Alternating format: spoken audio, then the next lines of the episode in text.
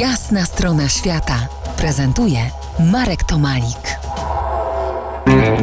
Krzysztof Jan Kwiatkowski, waszym i moim gościem po jasnej stronie świata rozmawiamy o survivalu jako o drodze życia.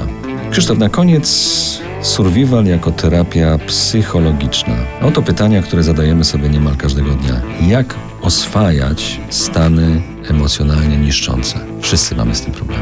Przede wszystkim, przede wszystkim trzeba sobie zdawać sprawę z tego, że coś takiego jak stany emocjonalne na nas nachodzi. Bo my wpadamy w takie stany nie analizując ich w ogóle i później tylko opowiadamy, że byliśmy zdenerwowani. Natomiast chodzi o to, żeby się skoncentrować w tej pierwszej fazie. O co chodzi? Nie przeżywajmy tego, co przeżywamy. Nie wpadajmy w emocje z powodu emocji. Wtedy się po prostu zatrzymujemy i analizujemy, och Boże, jakie jestem wściekły, och Boże, jakie jestem wystraszony i co ja mam zrobić. To blokuje myślenie.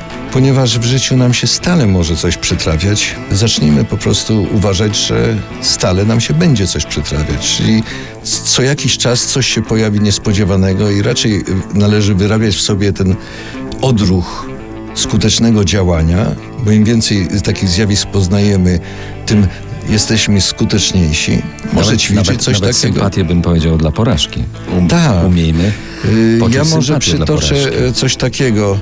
Kiedyś e, wziąłem udział w rozmowie, co ty robisz ze stresem? Co ty robisz, kiedy masz porażkę? Rozmawiali biznesmeni. Jeden mówił coś o sporych ilościach alkoholu, drugi szedł natychmiast spać, trzeci udawał się do psychiatry, a ja się odezwałem, że ja nie mam porażek.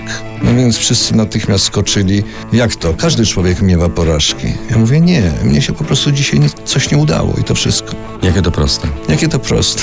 A nie wydaje ci się, że podstawą survivalu jest otwartość? Że to jest klucz? Otwartość jest to pewne nastawienie.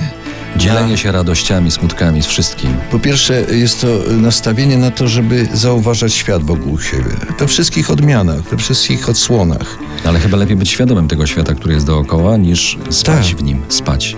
Tak, tak.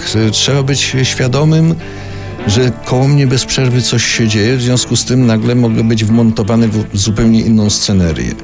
Po pierwsze, y, mam tezę, że